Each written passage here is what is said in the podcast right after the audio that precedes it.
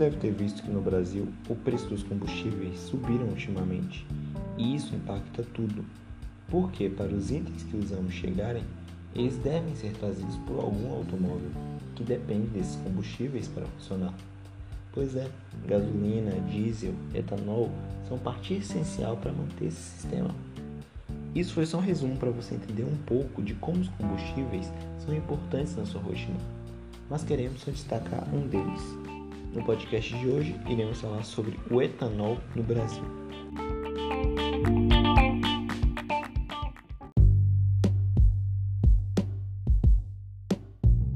O etanol é o principal composto orgânico do grupo dos álcoois, por isso normalmente é chamado simplesmente de álcool.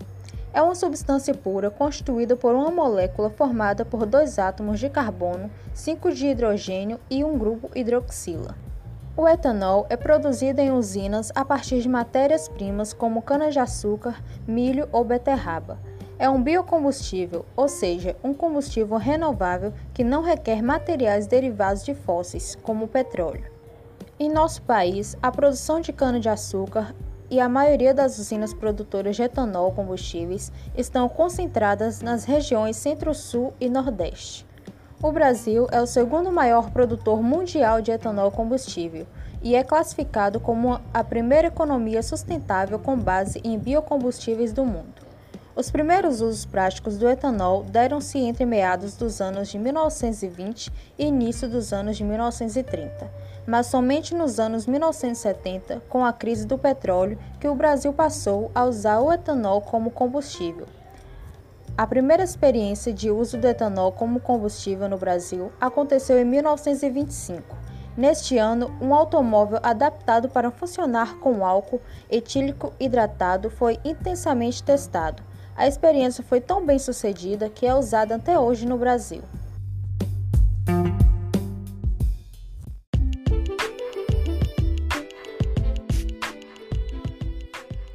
Vantagens: polui menos o meio ambiente porque emite menos gases na atmosfera, tanto durante a fabricação quanto no uso. É fabricado a partir de substâncias renováveis que dependem apenas de cultivo, diferente de combustíveis à base de petróleo.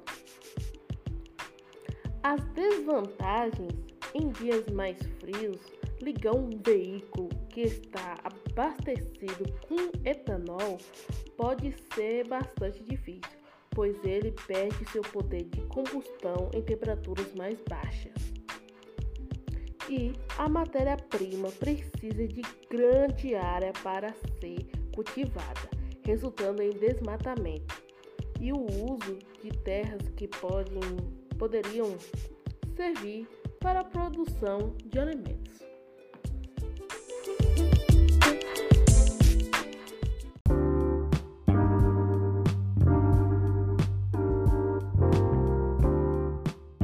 Por ser renovável em comparação a outros combustíveis como álcool e gasolina, o etanol é muito menos poluente, além de que a sua fabricação não é complicada, o que cria a possibilidade de vários países poderem fazer a extração, considerando, claro, as condições climáticas necessárias para isso.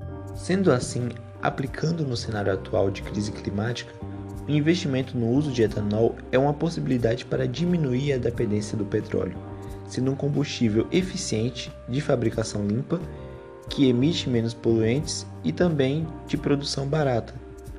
De acordo com uma pesquisa da indústria da cana-de-açúcar, o uso no etanol no Brasil desde 2003 até junho de 2021 evitou que 556 milhões de toneladas de CO2, gás carbônico, fossem emitidas na atmosfera. Apesar de ser uma boa opção, é bom lembrar que o etanol também tem problemas que, se não forem considerados, podem se agravar.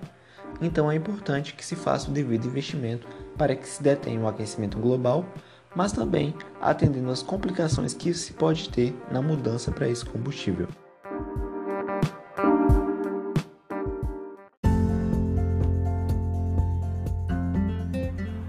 E a gente fica por aqui. Esse foi o podcast de hoje. Esperamos que vocês tenham compreendido tudo sobre o etanol como combustível sustentável e como isso pode ajudar o planeta na crise climática que paira sobre nós há tanto tempo. E é isso, gente. Tchau, tchau. Até a próxima.